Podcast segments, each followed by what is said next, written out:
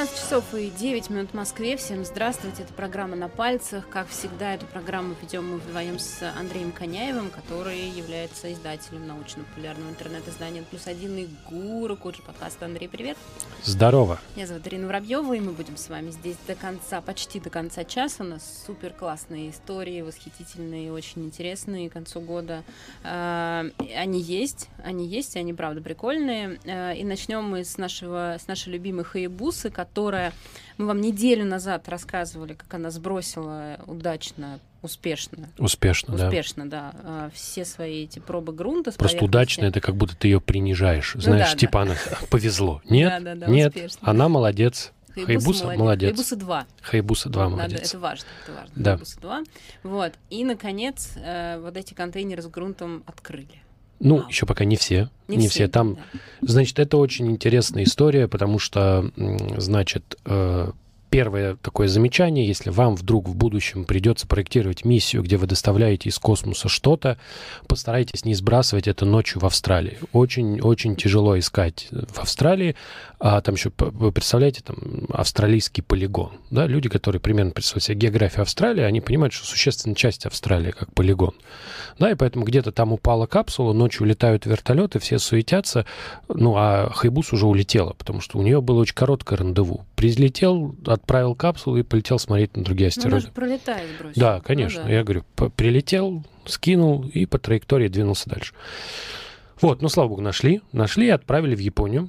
Вот, э, значит, э, самое крутое, конечно, в этой истории даже не столько э, те вещи, которые можно узнать, потому что на самом деле из из того, что мы узнали, то мы только узнали, что, короче, в общем, грунт собрать получилось. Правильное утверждение примерно такое. Да, сколько вот, как верно э, заметила Воробьева, ты можешь посмотреть, там вот какой-то песочек, он такой довольно... Землишка такая, не ну, знаю. не землица, он такие. издалека выглядит, и, когда его вот видишь, ты себе представляешь что-то такое, знаешь, как, как пемза, не знаю, я себе представляю, вот что-то как крашеная пемза, ну, знаешь, да, вот такое. такое да. И вот эта штука, она из вообще из другого пространства, да, из космоса. Вот. А, действительно, в первой капсуле, там есть три капсулы, ну, точнее, неправильно так, я неправильно сказал. Капсула сама, она состоит из трех отсеков, они герметичны, они заполнялись по мере проведения там а, опытов. Средняя не заполнена, вот ее решили не заполнять. Первое это был первый забор грунта, третье это забор грунта, когда стрельнули по рюгу, там выброс был, в общем, там, когда еще и поломали астероид, да, ну, земляне прилетели, поломали астероид и улетели.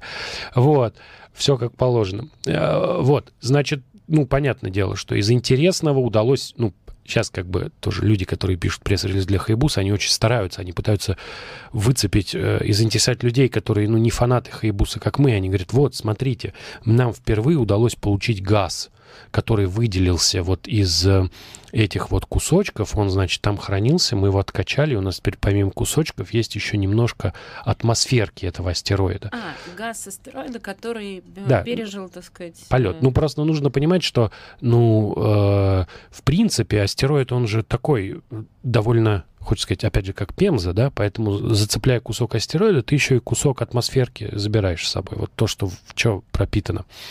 Вот. Понятное дело, что потенциально изучение этого грунта это очень крутая история. Мы сейчас с вами говорим про понимание того, как устроены, э, как устроена эволюция Солнечной системы.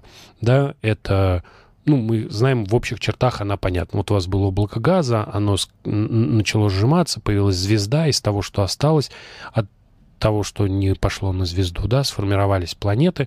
Вот. Самое интересное, это, конечно, как они формировались, потому что есть много разных схем. Это вообще, говоря, нетривиальные задачи, чтобы в окрестности звезды а, там тот материал, который был, он летал, летал и в общем-то, слепился в то, что нужно.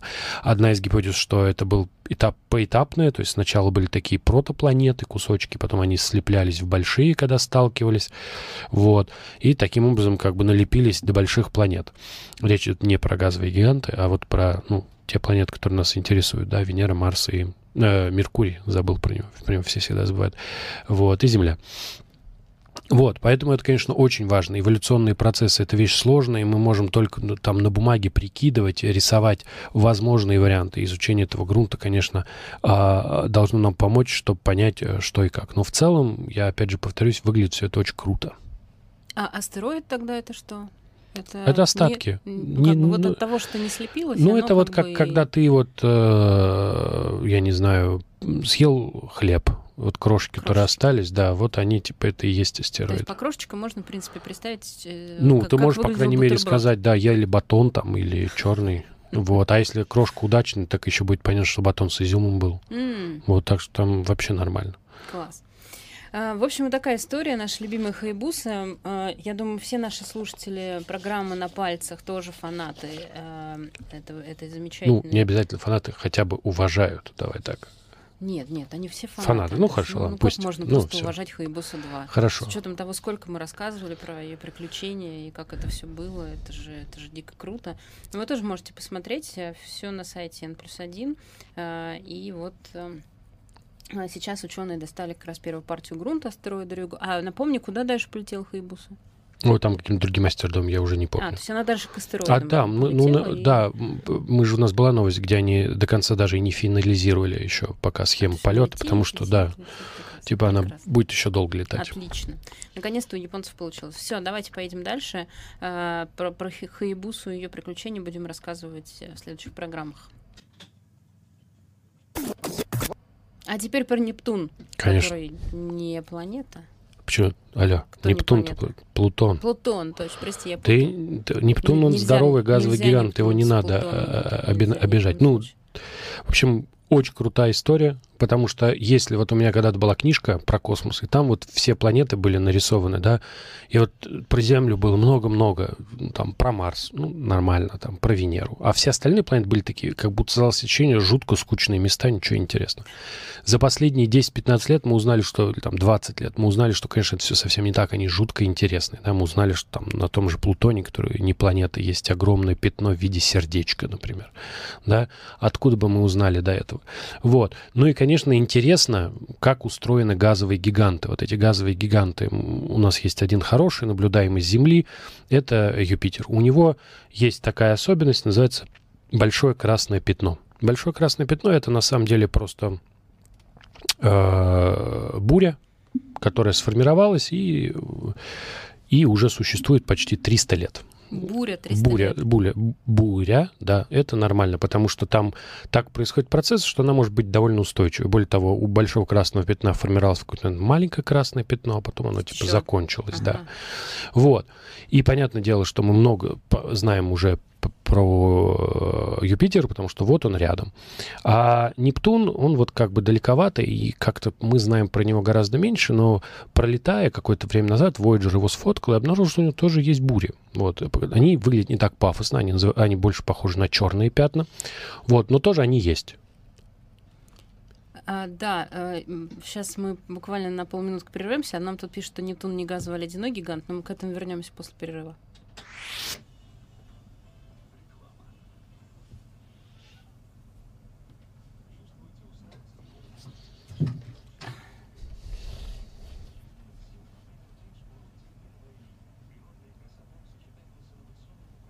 Классно звучит, поломали астероид. В этом все, что нужно знать о человечестве.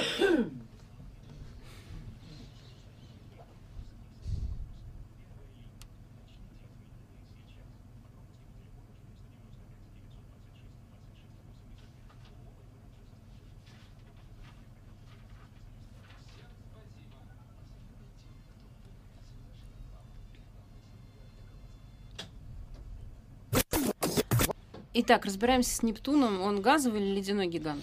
Слушай, ну-ка. он называет, ну как бы, когда ты говоришь ледяной гигант, ты представляешь огромную штуку из льда. Да. Конечно, он не из льда, да. Он газовый, но его верхние слои, конечно же, холодные, и там в основном присутствуют там ледяные кристаллы. Вот. Но, конечно, внутри он газовый. Это большой гигант. Называет из-за того, что он, конечно, просто я здесь допускаю э, себе такую вольность, да, потому что под газовыми гигантами называются п- подразумеваются обычно планеты определенных размеров, да, и они типа вот не укладываются в них. Вот. А, но он же из газа, ну, как бы его существенная часть. Вот, поэтому, ну, газовый, Газовый гигант. ледяной, ладно. Газовый ледяной Да. гигант, да. Важно понимать, что вот там вот эти э, тоже бури, они выглядят не так пафосно, они выглядят как темные пятна. Вот. И одна из таких бурь была обнаружена в 89 году, когда Voyager прилетал. И э, эта буря просуществовала довольно долго. Она просуществовала до 94-го, ну, не 300 лет, да, но тоже ничего. Но она была очень большая. Она была э, примерно четверть э, пятна на Юпитере. Вы понимали, на Юпитере пятно там несколько десятков тысяч, там 50-40 тысяч такое вот э, километров э, пятно. А здесь вот оно было порядка 10 тысяч. Вот. Поэтому на самом деле тот факт, что на таких планетах есть э, погода, да, атмосфера, и там могут происходить какие-то интересные вещи, мы, конечно, догадывались, но теперь, когда мы можем за этим понаблюдать, да, используя, например, э, Хаббл, это, конечно, гораздо удивительнее. И вот здесь рассказывается как раз про вот это вот, э, про необычное поведение э, как раз такого пятна, да, это вот буря, она идет в сторону экватора, и по там нашим представлениям о том, как устроены вот эти потоки э, у Нептуна, она должна там дойти до э, этого, до экватора и там сгинуть. Вот. Но тут она неожиданно раз и развернулась. Поэтому вот ну, это как бы хочется сказать, хочется какой-нибудь вот как-то так пошутить, да, что, ну, да, вы, если уж вы на Земле погоду предсказать не можете, да, то, ну, и что же вы на Нептуне пытаетесь, да, наблюдайте и наблюдайте. Ну, вот, потому что, ну, вот это вот, ну, ты себе представляешь просто, да, типа там циклон неожиданно изменил направление, да, неожиданно изменил направление. Казалось бы, что у Нептуна история должна быть немножко попроще, да, у нас там очень сильно на формирование погоды э, влияет, например, разница между сушей и водой, да, и всякий там рельеф тоже очень сильно мешает или помогает тут уж, как вы смотрите на погоду. Тут вроде, казалось бы, попроще. Ну, даже тут, короче, предсказать не получается.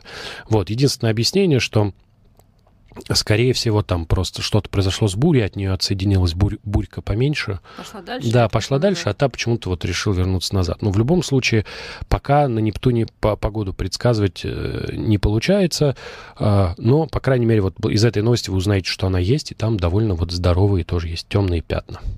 Слушай, а там вот в новости, э, которая на сайте N плюс один, там вот эта вот фотография, ну, э, иллюстрация, это действительно фотография, я так понимаю. Да, А конечно. он действительно такой синенький?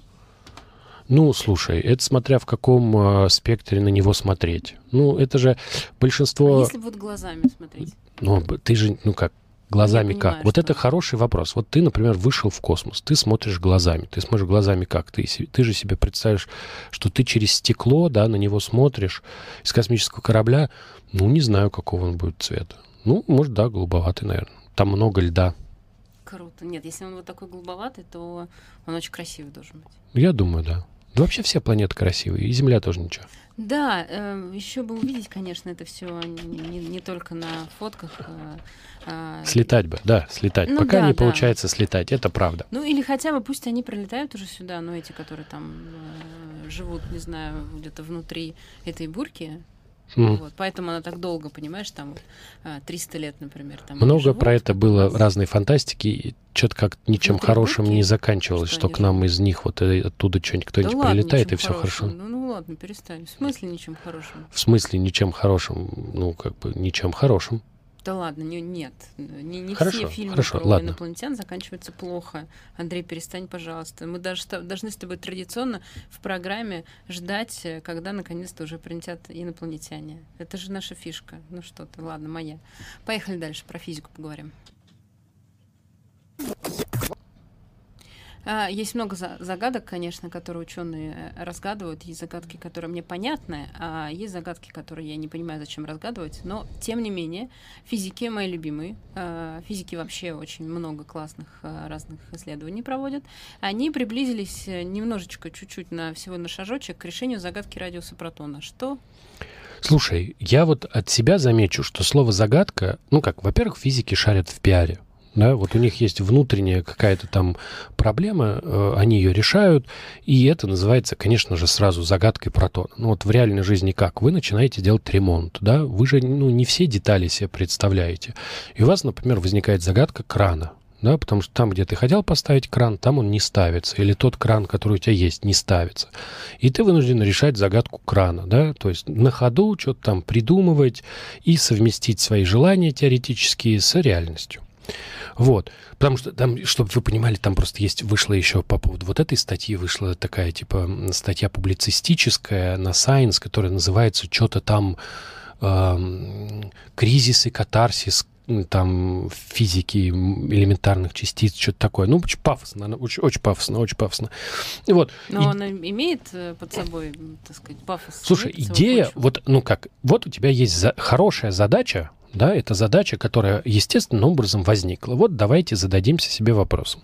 Вот у нас есть протон, хотим померить его там эффективный радиус. Это вот некая характеристика протона. Протон не твердая частица, грубо говоря, не камешек, у него нет радиуса, но вот некий эффективный радиус, он есть, он, его померить можно. Это штука, которая фигурирует в расчетах, понятная константа, легко считается. Не легко, а считается. Правильное утверждение такое. Теперь как мы это будем делать? Дело все в том, что мы в своих манипуляциях материи далеко зашли, и у нас с вами есть мионный водород. Да? Вот мионный водород — это где мы там электрон заменили на мион. Это другая частица. Вот. У нее другая масса, но утверждается, что это как бы э, как сказать, это проверка экспериментальная, э, стандартная модель. Стандартная модель говорит, ну, это нормально, можно заменить, да, там немножко какие-то вещи будут другие, но в целом соберется и не развалится. И вот собрались, не разваливается, действительно все нормально. Вот, его удобно изучать, потому что он, он, тяж... он там вот в 207 раз тяжелее, вот, ближе к протону, и с этим вот мионным, э, мионными атомами можно типа эффективнее проводить эксперименты. Вот. Начинаем проводить эксперименты. У нас получается с вами история, что вот в одном эксперименте вот этот эффективный радиус один, а в другом другой. И разница между ними, ну, такая на глаз не очень большая, что-то типа 8,4 фемтометра и 88 сотых фемтометра. Но для э, теории, да, большая, потому что, грубо говоря, теоретические инструменты, с которыми мы работаем, они позволяют предсказать эти радиусы, должны, по крайней мере, с сильной точностью, там, мы говорим пятый, десятый знаки после запятой, тут у тебя расхождение во втором. Ну, косяк. Вот, начинаем разбираться. Как что?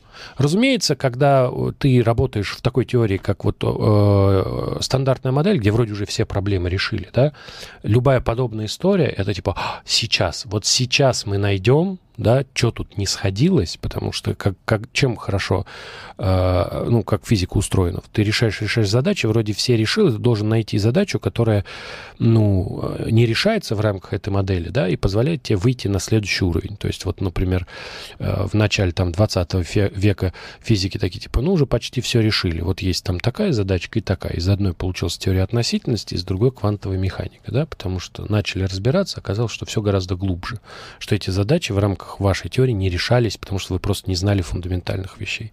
Здесь тоже мы хотим какие-то вот новые вещи открыть. Оптимизм понятен. Очень хочется видеть за этим, за этой разницей, да, очень хочется видеть, что за этим скрывается какой-то фундаментальный закон, который мы сейчас откроем, и он все перевернет, и мы заново нужно будет всю теорию строить, это будет очень круто. И она, новая теория будет в тысячу раз лучше, чем старая, потому что и старая очень крутая, а это будет еще круче.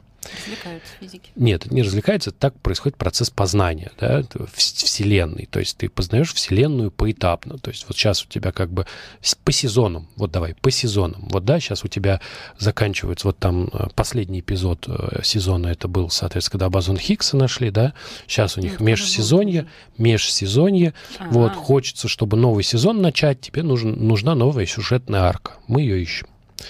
Вот. Мы ищем, например, ее в космических лучах, пытаясь понять, что это за темная материя, как нам ее запихнуть.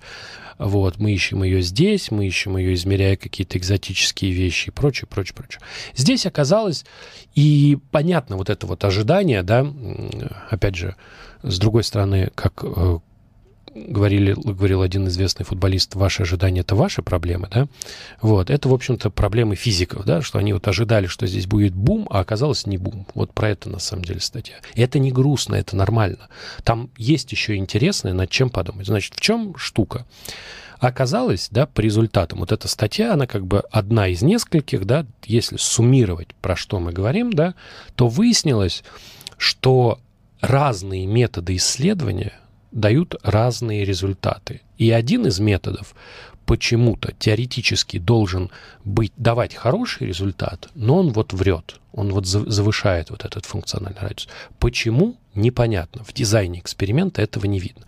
Речь идет про вроде бы очень понятную вещь, взаимодействие лазера с э, материей, да, и вот мы смотрим, что получается. Да. Из того, что следует в этой статье, из того, что получено в этой статье, да, они здесь использовали очень специальную технологию, очень хорошо она проверяется. Вот. Мы понимаем, что дело не во взаимодействии, да, то есть это, скорее всего, мы не, неправильно что-то меряем. Вот, понимаешь, да? То есть это тоже хорошая вещь. Ну, то есть у тебя нет фундаментального закона, который бы ты мог найти, потому что все-таки, скорее всего, э, радиус-то как раз меньший, то есть там 0,84. Вот. Но зато, да, ты можешь, если ты сейчас разберешься с экспериментом, почему вот так получалось, то ты, скорее всего, очень много экспериментов сможешь улучшить тоже вполне себе нормальные вещи, какие-то вещи уточнить. Или, возможно, откроешь какую-то такую тонкую вещь и, например, совершишь какую-нибудь технологическую революцию, да, и новый iPhone будет вот гораздо лучше да, чем предыдущий iPhone. Что ты с козырей сразу не зашел? Надо было сразу с айфонов Вообще тут айфоны ни при чем. Это была спекуляция. Спекуляция это была спекуляция. в самом начале это Хорошо, хорошо. В общем, это техническая вещь оказалась очень интересная история. Почитайте ее подробнее. Просто, понятное дело, если ее честно рассказывать, это две наших передачи.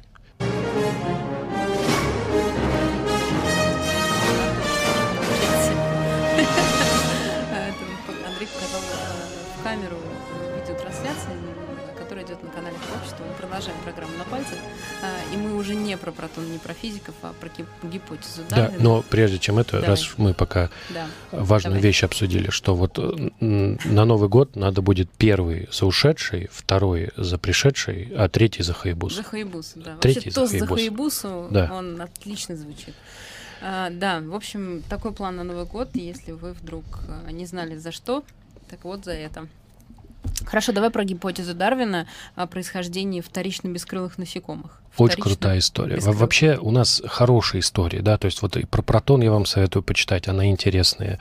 Э, именно детализации, там, кстати, фигурирует история про Нобелевскую премию 2005 года, что там использовалась технология, среди прочего, вот оптических гребенок. А сейчас мы говорим про Дарвина. Вот смотрите, э, есть такая вот, когда говорят, вот, значит, эволюция, и обычно рядом говорят про Дарвина, да. На самом деле вы должны понимать, что эволюция — это очень сложный процесс. К эволюции в том виде, в котором она была придумана Дарвином, сразу же возникло множество вопросов. Это не значит, что теория эволюции неверна. Это означает, что в том виде, в котором он ее сформулировал, он ее формулировал очень грубо. Да, это как вот мы примерно. говорим... Ну, примерно, да. Это да. как вот ты хочешь, например, говоришь, если посадить семечко, вырастет дерево, да, а когда ты более конкретно понимаешь процесс, ты знаешь, что если посадить семечко, начнут там делиться клетки, там, как будут расти корни. Вот, как, вот это вот разница между посадить семечко, вырастет дерево, э, дерево, это вот примерно представление эволюции у Дарвина, и вот тем, что мы понимаем сейчас. Вот. Нужно понимать, что свои эволюционные представления Дарвин черпал из э, здравого смысла. Вот так. Многие люди в свое время сделали много хороших открытий просто из здравого смысла. Что, как, как это выглядело? Это выглядело так. Представим, что мы с вами отправляемся на острова, например, на Галапагосы. Там много разных островов. И вот мы, значит, с вами ездим по островам и смотрим о том, на виды, которые живут на островах. Острова не очень большие, видов там немного. И вот мы с вами, например, замечаем, что у нас есть птицы, которые примерно одинаковые на разных островах, но на каких-то островах э, они достаточно близки, чтобы мы могли понять, что это примерно был один вид, когда это все было единым куском суши, но сейчас мы видим, что они уже достаточно сильно разошлись, да, мы видим, что кто-то приспособился, э, там, я не знаю, клювом, изменился клюв, например, из-за питания, у кого-то там изменились крылья, окрас и так далее, и так далее, и так далее. Вот мы приходим к выводу, что вот э, как это, скорее всего, происходило. Скорее всего, был единый вид, он, значит, распределился и таким образом э, произошла эволюция. Также у него была идея про насекомых. Да? Он говорил, вот, например, на островах, особенно где ветрено, встречаются насекомые, которые э, перестали летать. То есть они как бы видно, что это родственники летающих насекомых, какие-нибудь жуки. Видно, что вот этот конкретный жук, если его сравнивать с жуком с континента, они видно, что они прям родственники, но этот уже не летает. У него маленькие крылья, вот он за забил налетать. Почему так происходит, подумал Дарвин. И сказал, предло предложил такую вот гипотезу гипотезу. Такая очень, опять же, такая хорошая, прямолинейная, забегая вперед, неправильная, конечно же. Вот. Она, типа, функционально правильная, но, типа, полностью, конечно, нет. И он говорит, ну как же? Ну это же логично. У тебя остров, там ветер. Вот у тебя насекомое хорошо летит, оно там полетело, ветер подул, и насекомое унесло в море, оно упало в море и утонуло. И ты такой, да, так же может быть. Ну, это, ну, вообще, да, это может. реально. Вот. Поэтому вот мы решили проверить эту гипотезу. Не мы, а ученые. Каким образом? Во-первых, они взяли острова, вот, которые там субантарктика и Антарктика. Вы должны понимать, что там хорошие острова, там интересно, вот, именно вот для изучения эволюции. Вот. И один из важных нюансов, что там есть много островов, где сильно дуют ветра. То есть там в целом довольно ветрено. Поэтому мы можем посмотреть на виды. Дальше наша схема такая. Мы с вами берем, сначала собираем много информации про видов, сами собираем или там берем из других исследований и смотрим, строим такую карту. Да? Смотрим, сколько видов из тех, которые живут на этих островах, потеряли, ну, стали вторично бескрылыми. Ну, то есть забили на полет. Ну, то есть у них крылья есть, но они не летают. Или уже почти нет Ну, крыльев. да. Вот, мы Мгм. смотрим, и мы видим, что процент на островах, да, он сильно выше, чем процент похожий на континентах в соответствующих же классах. Мгм. Вот. А дальше мы с вами берем математическую модель, да, хотим построить статистическую модель и хотим понять, из-за чего это происходит, да, и берем разные параметры э, островов, да, берем разные параметры этих видов, вот, и сравниваем, ну, то есть строим статистическую модель, чтобы понять, какие наиболее влиятельные аспекты в этой модели, да, по этой модели мы можем понять, какие аспекты влияли больше всего. И да? это мы сейчас только про насекомых. Это мы говорим. про насекомых говорим. Мгм. Нужно понимать, что вот с птицами в целом все гораздо проще, да, с насекомыми, ну, э, что если у вас был вид, который, там, я не знаю, летал, а потом он перестал летать, это сильно, сильное изменение для насекомых, гораздо более Ну да, сильное. с птицами проще. Да, Отсутствие как- хищников. Да, там, да, например, типа мы примерно представляем, что вот птица может, например, как какой-нибудь киви бегать, да, а вот с насекомым, если вот оно летающее, ну, как бы жук может уползти не так далеко, как он может улететь из этих соображений. Вот. И оказалось, ну, как бы, что да, да, влияет, влияет на самом деле ветер. То есть наличие ветра, ветров в этих э, островах действительно является важнейшим параметром, да, статистически доказано, что это является важнейшим параметром на э, то, что вот э, насекомые отказались. Теперь, почему, и это очень важно, почему нельзя, например, в спорах, да, апеллировать к тому же Дарвину? Почему это часто очень, ну, порочная практика. Потому что вот здесь, если дочитать исследование до конца, то получается, что на самом деле им стало интересно, а что, правда насекомые улетают? И оказалось, что нет, не уносит их. Не уносит. Никого, никого никуда не уносит. В целом просто неудобно летать. Вот когда Сильный ветер, да. Да, не, это не опасность, да, это не, не было для них каким-то вот а, какой-то опасностью, да, они отказались от полета, а просто вот, ну, неудобно. Оказалось, что в целом неудобно летать при сильном ветре, и поэтому насекомые отказываются. Вот, более того, вторая важная вещь, да, что очень хочется сказать, ну, Дарвин был прав, но на самом деле мы говорим про очень специальные условия, да, это прям очень специальные условия в- на этих островах, поэтому на самом деле нельзя, и сами, сами исследователи говорят, эти выводы так легко переносить на остальные регионы. Вот, вот такая история. То есть Дарвин, конечно, оказался прав, но в очень узком сегменте Мгм. правоты. Мне очень нравится эта история. А, Посмотрите, кому будет интересно про гипотезу Дарвина. А, Происхождение вторично бескрылых насекомых а, и как это на самом деле в результате выяснили ученые. Спустя 160 лет на сайте N плюс 1 есть статья, мы дальше поехали про одиночество. Сейчас, Поговорим, что... Не, не ученые выясняли 160 лет. а, Нет, э, после Дарвина 160 лет. да. Раз прошло после его гипотезы, через Да. 160 лет, э, как на самом деле, вот читайте. А, На сайте давайте поехали дальше, про одиночество поговорим. Где они его нашли? Я хотел сказать, прости, прости. Я подумал, что если бы физики писали пресс-релиз, было бы написано, Что? решена загадка бескрылых насекомых. Вторично бескрылых. Вторично бескрылых А, насекомых. Класс. да. Загадка. В общем, надо Вторично физикам бескрылых своих насекомых. пиарщиков отправлять другим. Вот, давайте поговорим про одиночество. Оди- одиночество, как известно, в сети. Вот. э, О, да. Вот. На самом деле, э, это очень интересная новость, потому что она не дает ответа, где одиночество. Она скорее показывает, где его можно искать, и как бы функционально, как оно устроено. Мы с вами много постоянно про это говорим, да, про то, что вот перед нами а, раскрываются совершенно новые э, горизонты, когда мы, благодаря тому, что мы теперь можем, значит, посмотреть и конкретно сказать, где в человеческом мозге что есть. Вот. Есть э, у мозга, грубо говоря, есть функциональные компоненты, да, мы можем пытаться с вами понять, например, э, где конкретно э, зарождается сигнал, например, когда мы хотим есть. Да, можем искать группу нейронов. Это первый подход, как мы можем делать. Мы можем искать э, конкретные, там, я не знаю, понимать, какие доли за что отвечают. Вот. Одна из самых сложных историй, это когда мы с вами ищем функциональные системы. Что это такое? Это когда мы понимаем, что вот у нас есть несколько кусков мозга, несколько кусков мозга так себе звучит. Ну, вот как бы они есть. Ну, разделов, участков. Отделов. Отделов. Вот. И отделы между собой коммуницируют, да. И они образуют некую функциональную систему.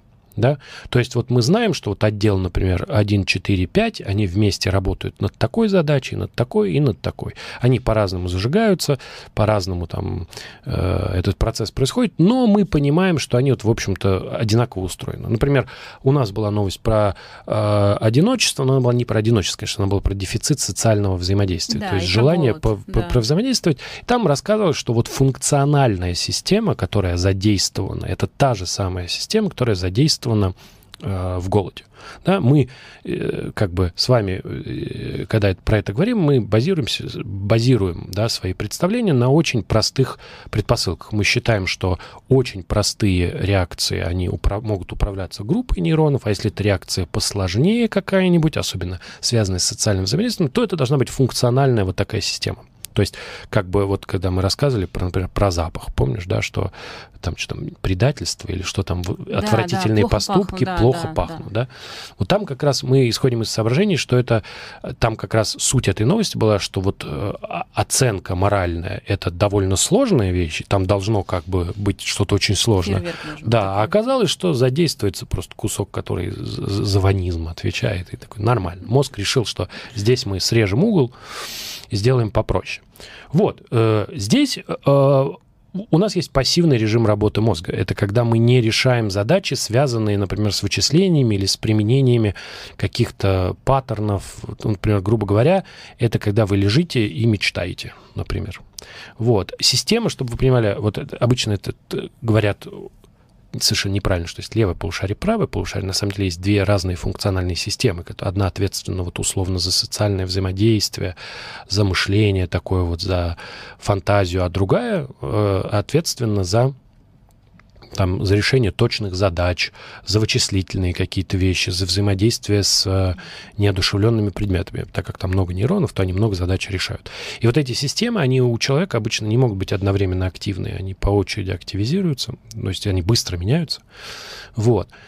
И мы как бы говорим про такую историю, э, и как бы теперь мы хотим понять, какая система ответственна за одиночество, да, ну и тут как бы на самом деле без сюрпризов. Вот за социальное взаимодействие у вас, соответственно, система, вот, которая отвечает за пассивный режим, да, которая вот за фантазию. И вот действительно она является ответственной за одиночество. То есть в целом это видно в том числе э, не только на МРТ, потому что мы, мы с вами на самом деле можем смотреть, какая система у человека более развита, просто тупо посмотрев на его мозг и сказав, где, сколько, какого размера куски. Да, вот они, вот эти вот а, фрагменты. И вот э, такой анализ тоже показывает, что люди в целом склонны к одиночеству, которые считаются одинокими, у них как раз эта система вот а, а, активно развита. Тут непонятно, это ли система ответственна за одиночество, или когда мы одиноки, она, она задействуется. Это, да, да. что мы такие типа сидим и о чем-нибудь думаем. Это непонятно. То есть может быть в обе стороны. Это раз. Второе, там есть крутой нюанс, что им нужна, ну, исслед... нужна была выборка какая-то людей. Они просто подходили к людям на улице и спрашивали, одиноки ли вы. Вот натурально там не было сложного. Вот. Если одиноки, они их в МРТ засовывали? Ну, предлагали, да. Вот. Чтобы вы понимали, да, 30% мужчин ответили, что они одиноки, О. и 66% женщин. О, боже. Вот, на этом закончим. О, боже. Давайте про павианов поговорим, пожалуй. Всегда в каждой программе на пальцах, э, в каждом выпуске программы на пальцах э, случается что-нибудь, после чего я Андрея начинаю не очень любить, потому что он говорит вещи, которые мне, э, меня пугают. Но про павианов хотя бы давай скажем что-нибудь хорошее. Очень крутая новость. Она хорошая вот в каком смысле, потому что ты когда себе представляешь... Во-первых, опять же, опять же, да, так. ворчание павианов. Ты слышишь ворчание павианов, ты себе представляешь, что павианы ходят и ворчат. Да? Павиан-ворчун. Ворчун mm. павиан. На самом деле, очень крутая история. Мы много с вами, и мы часто рассказываем про обезьян. И это понятно, потому что мы хотим и мы ищем, да, ну, как бы вот у нас есть с вами общество, да, а почему наше общество такое, как оно есть? Почему у нас с вами такие реакции на социальные взаимодействия, такие, как есть? Ответ на этот вопрос, вообще говоря, ну, не очевидный, да. Есть две крайние точки зрения. Одна, что природа человека ничего не определяет, и это все социально, а вторая, что на самом деле нет никакого социального, есть только природа, да, истина, как обычно, где-то посередине, вот, но где нам искать источники наших с вами всяких бед, да, как ни в обезьянах. На самом деле давно уже пытались разобраться с языком обезьян. Нужно понимать, что вот вокализация, то есть когда, ну, когда человек говорит, он на самом деле э, ну, делает вещь, которую почти никто больше в животном мире не может. Там есть такое понятие, как модуляция. То есть ты можешь управлять своими голосовыми связками в достаточно широком диапазоне. И это никому не нужно, судя по всему. Ну, то есть как Другому, бы по другим видам это. Mm-hmm. Более того, человеку, когда он вот появился как вид, это было не особенно нужно.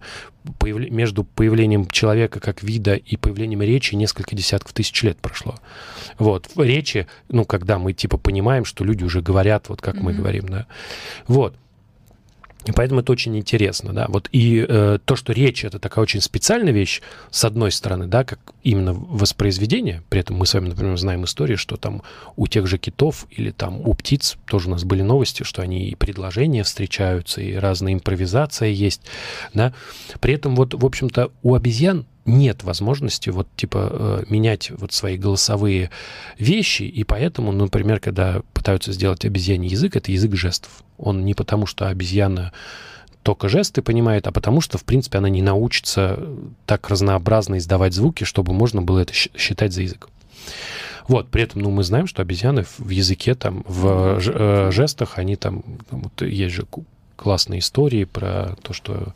Они там звук дрона как-то вместе это, обзывали. Это про наши новости, а так-то есть же классические результаты, что вот даже, типа, обезьяны научились и не, не, не просто могли жестами говорить, но даже придумывать слова, там, типа... Вот. И вот здесь с павианами оказалось, что все-таки какая-то гибкость у них есть. То есть было очень понятное исследование, взяли павианов и посмотрели на то, как они ворчат, вот издают вот этот ворчащий звук, и посмотрели, насколько это ворчание зависит от их социального окружения. То есть там был, было долгое исследование, брали группы павианов, брали записи, записи разбивали по каким-то там параметрам, ну там, понятное дело, параметры звука, чисто математические параметры звука. Вот. А потом брали генетическую информацию павиан и смотрели, вот если эта вещь, вот это ворчание, обусловлено исключительно биологическими вещами, то родственники, скорее всего, должны ворчать похоже, да. А если это социальная вещь, то те э, павианы, которые общаются, должны ворчать похоже. И, конечно, оказалось, что между ворчанием и родственными связями почти нет корреляции. То есть, действительно, павианы подстраиваются друг под друга, вот, и, значит, таким образом, ну, как бы вот ворчание играет роль у них, в том числе такого социального маркера. Вот такая классная история. Да. У нас остается на Блиц не так много времени, но мы успеем вам рассказать главную новость. А главная новость Блица заключается в том, что опоссум столкнул скунса в пруд. Да, это классная новость. Потому, почему она классная? Потому что, во-первых, это удалось снять на видео, а во-вторых, никто непонятно зачем это. Это история, которую мы, я много раз проговаривал. Благодаря камерам мы теперь можем узнать о животных сильно больше, чем мы знали раньше. Вот в данном случае, что они сталкивают друг друга в пруд. Зачем, непонятно. Обязательно посмотрите это видео, это очень смешно, и это крайне неожиданно, конечно, было. А, пластик нашли в человеческой плаценте. Да, мы э, постоянно рассказываем о том, где можно найти пластик. Его найти можно практически везде. В данном случае анализ показал, что пластик присутствует в плаценте, причем как со стороны плода, так и со стороны матери. То есть на самом деле пластик э, в новорожденных, вот мелкий, мелкий пластик проникает. Напоминаю, что речь идет про микропластик. Это пластик, пластиковые частицы, которые образуются при разложении, в том числе термическом пластика на свежем воздухе. Ну, то есть это не кусок пластиковой бутылки, да. а это микропластик. Супер, супер, да, супер мелкие частицы. А, управляемые мозгом роборуки помогли а, человеку с параличом разрезать пирожные. Это очень крутая новость, с одной стороны, потому что вы можете увидеть, как а, человек с параличом управляет роборуками, там есть видео, и это роборуки режут пирожные. То есть это достаточно сложная манипуляция. То есть там есть несколько предметов и сложные движения. Но эта новость, с другой стороны, очень грустная, потому что мы все мечтаем о, о вещах, которые мы могли бы управлять разумом. Вот на обучение, да, просто научиться управлять этими роборуками, потому что механические руки уже могут делать такие тонкие вещи. Но вот управлять ими на таком уровне, да, у человека ушло несколько лет. Ну, здесь тоже будет большой прогресс. А, орнитоптер. Орнитоптер? Да. А, задел крылом препятствие и продолжил полет. Во-первых, сразу видно, что ты не любишь дюну, потому что в дюне как раз были орнитоптеры на Аракисе.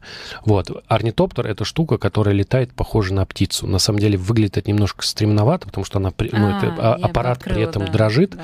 Вот. Но оказывается, что у орнитоптера есть куча полезных вещей. Понятное дело, что человек ты туда не посадишь, там трясет. Но очень устойчивый, на него дует ветер, и вот не так просто опрокинуть, он может зависать, а теперь, оказывается, он может зацепиться крылом за что-нибудь и продолжить полет. Ну, чтобы вы понимали, не для самолета, не для вертолета представить себе такое поведение практически невозможно, а для орнитоптера невозможно, вполне. Да. Там, там сразу, да, сложно.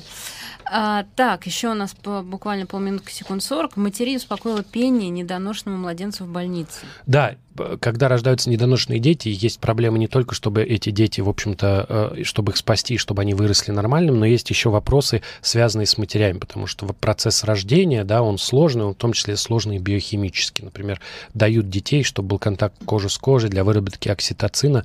Вот оказывается, что когда матери поют своим детям, даже недоношенным, это их успокаивает, и это в целом довольно полезная практика. А, и еще успеем очень быстро про Чан Е5, который доставил грунт с Луны на Землю. Это никому не интересно. Вот то есть как бы Хайбус интересно всем, а китайский грунт никому не интересен. Лунный. Лунный, что... да, лунный, да, потому да. что он уже был. А, Все, спасибо большое. Это была программа «На пальцах». До встречи ровно через неделю. Напомню, что а, после нас а, в эфире «Эхо Москвы» после 17 часов особое мнение журналиста Николая Сванидзе, после 19 часов особое мнение Григория Юдина, ну а после 20 часов в программе «2020» Михаил Касьянов. Мы вернемся через неделю. Спасибо.